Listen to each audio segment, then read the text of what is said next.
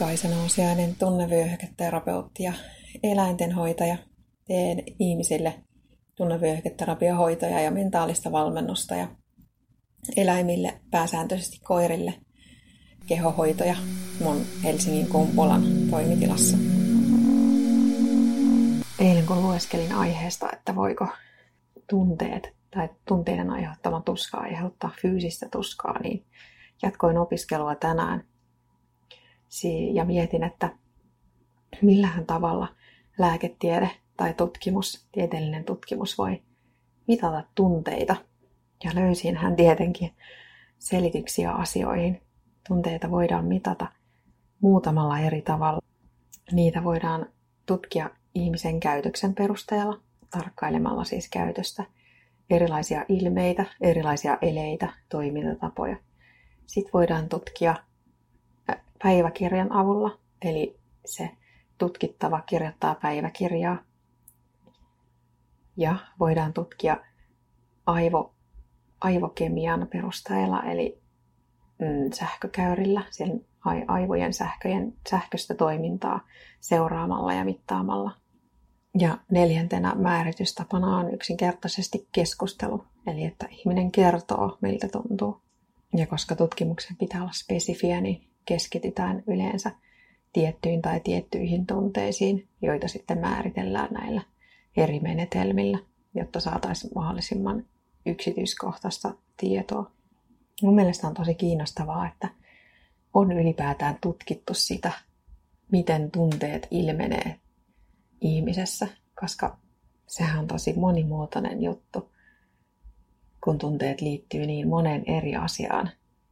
Koko ihmisen keho kemioineen ja sähkötoimintoineen reagoi niihin tunteisiin ja tunteet vastaavasti aiheuttaa reaktioita siellä kehossa. Ja tässä tutkimuksessa nyt sitten yhteenvetona kerrotaan, että tunteet vaikuttaa toisiinsa ja että joitain yhtymäkohtia tai kuvioita voidaan löytää sieltä, mutta ei mitään yksittäistä ja selkeää juttua, että tunteita ei voida määritellä, koska niihin vaikuttaa niin moni asia. Käytännössä siis tässähän sanotaan, että tunteet on yksilöllisiä, tunteiden kokeminen on yksilöllistä. Se ei liene kenellekään yllättävä tutkimustulos. Mä itse ajattelen henkilökohtaisesti niin, että jos ajattelee tunteita, niin tärkein asia niin kuin ylipäätään kaikessa toiminnassa on se, että vertailee itseään ainoastaan itseensä. Ihan niin kuin niitä tunteitakin ja niiden tuntemista vertailee ainoastaan itseensä, koska kaikki ihmiset reagoi omalla tavallaan kuitenkin asioihin. Ja jos lähtee vertailemaan itseään muihin, niin siitä seuraa vain ongelmia.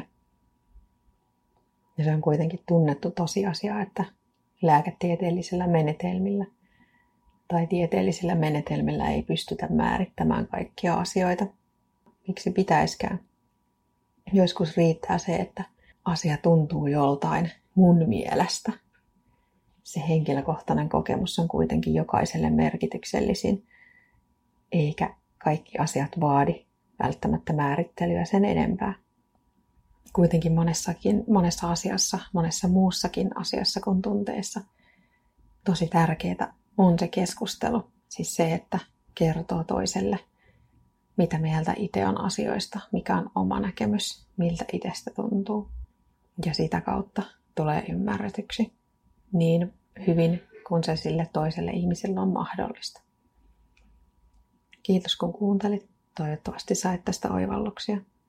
Käy ihmeessä lukemassa lisää mun kotisivulta osoitteesta mirankura.fi.